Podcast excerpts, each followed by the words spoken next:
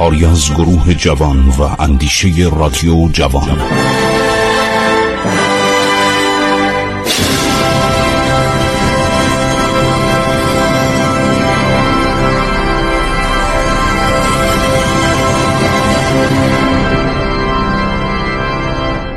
به نام خداوند بخشاینده مهربان به نام خداوند دانایی ها و خداوند روشنی ها و خداوند مهر و دوستی.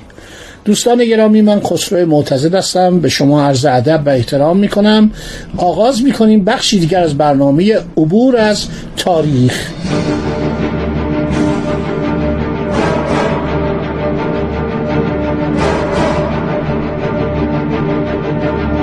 یه نکته هست در مورد سپاهیان دیلم که گفتم اینا اولین کسانی بودن که مسلمان شدن. در نبرد قادسی هم شرکت نکردن.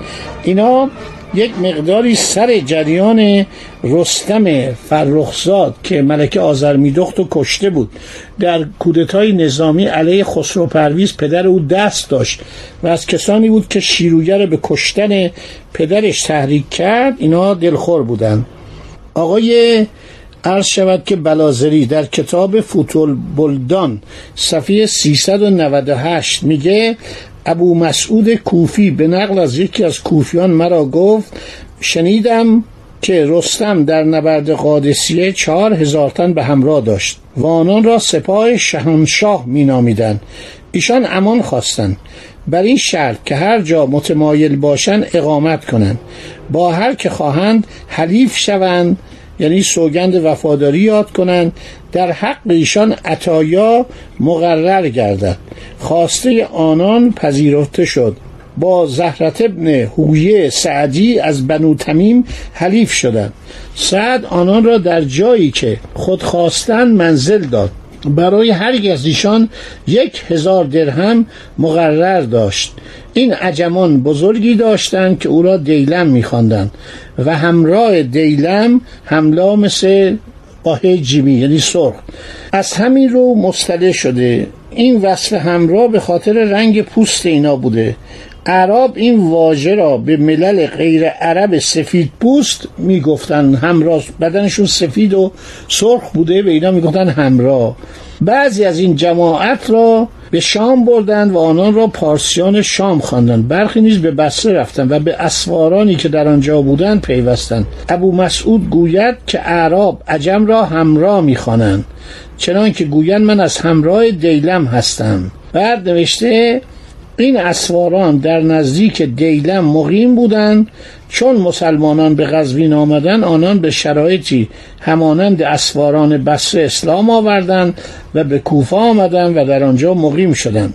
مدائنی مرا گفت ابرویز یعنی خسرو پرویز به دیلم رفت چهار هزار تن را بیاورد و آنان را خدمه و خاصان خود قرار داد. پس از وی نیز ایشان همین منزلت داشتند. با رستم در نبرد قادسی مشارکت جستند دیلمیان جدا شدند و گفتند ما از ایران نیستیم. بهتر آن است که در دین مسلمانان داخل شویم و از طریق ایشان عزت یابیم. بعد سعد پرسید این جماعت چه خواهند؟ مقیت ابن شعبه نزد ایشان آمد و از کارشان پرسید. خبر خود را به وی دادند گفتند ما به دین شما داخل می شویم او نزد سعد برگشت و او را آگاه ساخت. سعد آنان را امان داد و مسلمان شدند و در فتح مدائن همراه سعد بودند. یعنی سپاه شاهنشاه گارد شاهنشاهی در فتح مدائن همراه سعد بودند. در فتح جلولا نیز شرکت داشتند. سپس ره سپار شده همراه مسلمانان در کوفه منزل کردند. ملاحظه فرمودید که یعنی این جنگ ها حالت تهاجم و تسخیر ایران نداشت. ارز کردم که بعضی از فرماندهان در سنگباران تیسفون شرکت داشتن فرماندهان ایرانی که یکی از اینا فرمانده دژ انبار بود. بعد از یک مقاومت بسیار طولانی وقتی امان بهش دادن تسلیم شد منجنیقا را آورد به طرف مدائن. چون همه پس این حکومت حکومتی که 24 سال حدود یک میلیون ایرانی رو در جبهه های جنگ آسیای صغیر فلسطین سوریه مصر به کشتن داده بود بعد تا اون با خودش آورده بود. این نکته رو یادتون باشه که در این زمانی که دارن می جنگن از کشور دفاع می‌کنن تا اون وحشتناکی اومده بود و همینطور مردم رو درو می‌کرد. اینا رو این خدا بیامرز برازری همه رو نوشته. دونه دونه نوشته. من واقعا وقتی می‌خونم حقیقتا از اینکه او ایرانی بوده و این کتاب رو نوشته احساس افتخار می‌کنم که هیچی رو ناگفته نذاشته این آدم.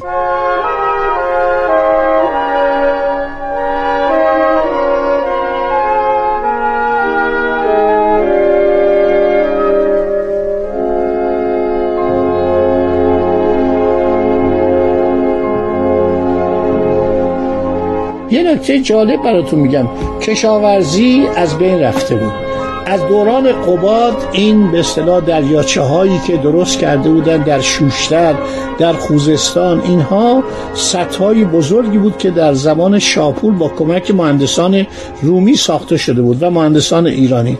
اینا کم کم در طول زمان فرسوده شد گاهی سیلاب بیومد سیلای بزرگ میومد اینا همینطور از زمان قباد در حال فرو ریختن بود. انوشیروان که پادشاه شد مدتی دستور درست کردن اینها رو داد. بعد از انوشیروان دیگه کم کم عرض شود که گرفتاری های خسرو پرویز در جنگ 24 ساله با رومیان از سال 604 تا 628 سبب شد که این بتایه به قول اعراب بچیه ها یعنی این آبیارها این بسا شاخابها اینا همه در حال فرسودگی بود و فرو ریخت. و کشاورزی ایران رو به فنا رفت. یعنی واقعا این کشاورزان هم که خودشون در جنگ بودن سرباز وظیفه اینا رو میبردن از طبقات واستریوشان یعنی طبقات روستایی بیشتر سرباز وظیفه سرباز تابین یا سرباز صفر از اینها بود. این ستا از بین رفته بود. وقتی که اعراب اومدن و مسلمانان اینجا رو گرفتن تعداد زیادی هر شود زمین بود. و اینها می‌خواستن این زمین ها رو ویران کنن. خلیفه مشورتی می‌کنه و دستور میده که این زمین ها رو تقسیم نکنید و بگذارید همان دهقانان بکارن. یه عده میرن اعتراض می‌کنن میگه آقا ما اینا رو گرفتیم. شما مگر املاک شاهنشاه مثلا خسرو پرویز و یزگرد سوم نگفتید که به نفع انفال به نفع صندوق اسلام به نفع خزانه بیت المال ضبط بشه مصادره بشه. چرا اینها رو به ما نمی‌دید؟ ما می‌خوام اینا صاحب اینا بشیم. گفت شما صاحب اینا بشید شما که نمیمونید کشاورزی کنید. از بین میرن اینا. کشاورزی از بین میره زمین ها خشک میشن و فردا این جماعت وسیعی که در دولت اسلامی وارد شدن و خود ما گرسته میمونیم. یعنی هر چی اومدن و گفتن که شما اینا رو بین ما تقسیم کنید ما بریم بفروشیم اینا رو. درست کنیم؟ گفت نه به هیچ عنوان عرض شود که دهقانان هم که نمی‌تونستن این شکاف هایی که در صدها پدید آمده بود درست کنن. پس بچیه ها یعنی این شکاف ها وسیتر و عریستر شد. چون معاویت ابن ابی سفیان به ولایت رسید عبدالله ابن دراج آزاد کرده خود را به کار خراج عراق گذاشت. او بخشای از عراضی بطایه را برای وی بازیابی و احیا کرد. میزان درآمد این عراضی به پنج هزار هزار می رسید و این کار با قطع نیزارها و بستن آببندها برای غلبه بر آب به انجام رسید. کم کم یک خزانه پدید اومد. دیگه هر چی که به دست می اومد تقسیم نمی کردن اینا میرم. یک نفر مثلا ده دفعه از این نقدینه ها به دستش میومد. یک کسی هیچی به دستش نمیومدن بعدم توی خزانه دولت هیچی نبود. اینا این مسائل نمی‌دونستن. یعنی اینها زندگی صحراوی داشتن. نمی‌دونستن که باید خزانه ای باشه پسندازی باشه. بر شود بود این بود که اینا رو خوشبختانه کم کم با کمک ایرانی ها حسابدارای ایرانی اون کسانی که در دیوان به اصطلاح استیفا بودن دیوان مستوفیگری بودن دیوان داراک یعنی دارایی بودن اینا کمک کردن از ایرانیا خیلی استفاده کردن و اومدن گفتن که شما باید این پولها رو عرض شود که نگه دارید. اوایل همه رو تقسیم می‌کردن. هر چی بود میگن آقا وردارید ببرید. بعد کم کم دیدن نه این درست نیستش و باید همه چی آباد بشه. این مسئله بعدها هم در قرن هفتم هجری تکرار شد. باز هم وقتی ایران به وسیله مغلها گرفته شد همه رو خراب می‌کردن ابتدا. تمام خراب می‌کردن و اونا مردمان بسیار بیتمدنی بودن. هیچ رسالتی هم نداشتن دینی هم نداشتن. کم کم عاقل شدن. اکتای قاان دستور آبادانی داد دستور کشاورزی داد. کشاورزان رو تشویق کرد که بیاین و کشاورزی کنن و کم کم کار امپراتوری مغول بالا گرفت. بعدم که همه مسلمان شدن یعنی ایران به گونه است که هر کسی به ایران میاد ایرانیزه میشه. و خیلی تعصبش بیشتر میشه. در خصوص ایران مدتی که میمونه تمدن ایران رو می‌بینه مردم ایران رو می‌بینه خلقیاتشون رو می‌بینه. این صحبت که من می‌کنم همه نوشته های بیگانگانه در وصف ما در وصف ملت ایران. این سیاهانی که زمان صفویه اومدن ایران تعدادشون کم نیست.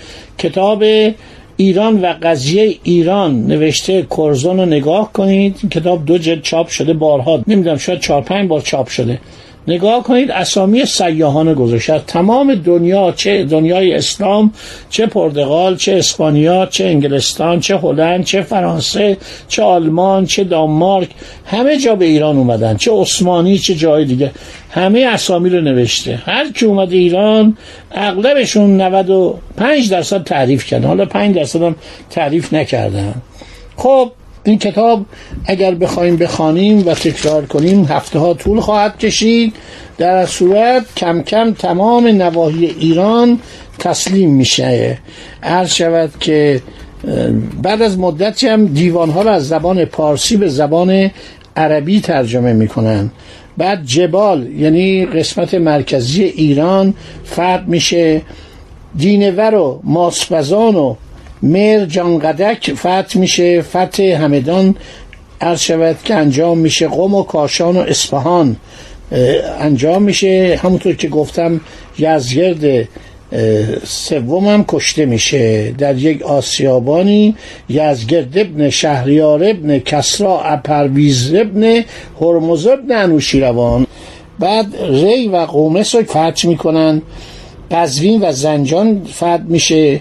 آذربایجان فرد میشه بعد موسل رو می‌گیرن شهر زور و سامغان رو می‌گیرن جرجان و تبرستان ببینه همینطور میچرخه یعنی از ایران میرن به آسیای صغیر. اینا همه تقریبا اون زمان مال ایران بوده. هر شود که بعد میرن کوره های دجله کره یا خره یعنی استان های دجله رو می‌گیرن. ما دوازده تا استان در خاک عراق داشتیم. بسره می‌سازن. هر شود که اهواز تصرف میشه. خوره های فارس و کرمان سجستان و کابل خراسان تا هندوستان میرن و بعدم برای زمین ها یک قوانینی وضع میشه بسیار کامل نوشتن که این اساتید بزرگ ایرانی و عرب و اسلامی و عرض شود که آلمانی و انگلیسی و آمریکایی هیچ گونه نقطه به اصطلاح نامفهومی نگذاشتن. دوستان این قسمت هم تموم شد. امیدوارم باز هم با هم باشیم و تاریخ ایران رو ورق بزنیم. خدا نگهدار شما روز خوشی داشته باشید.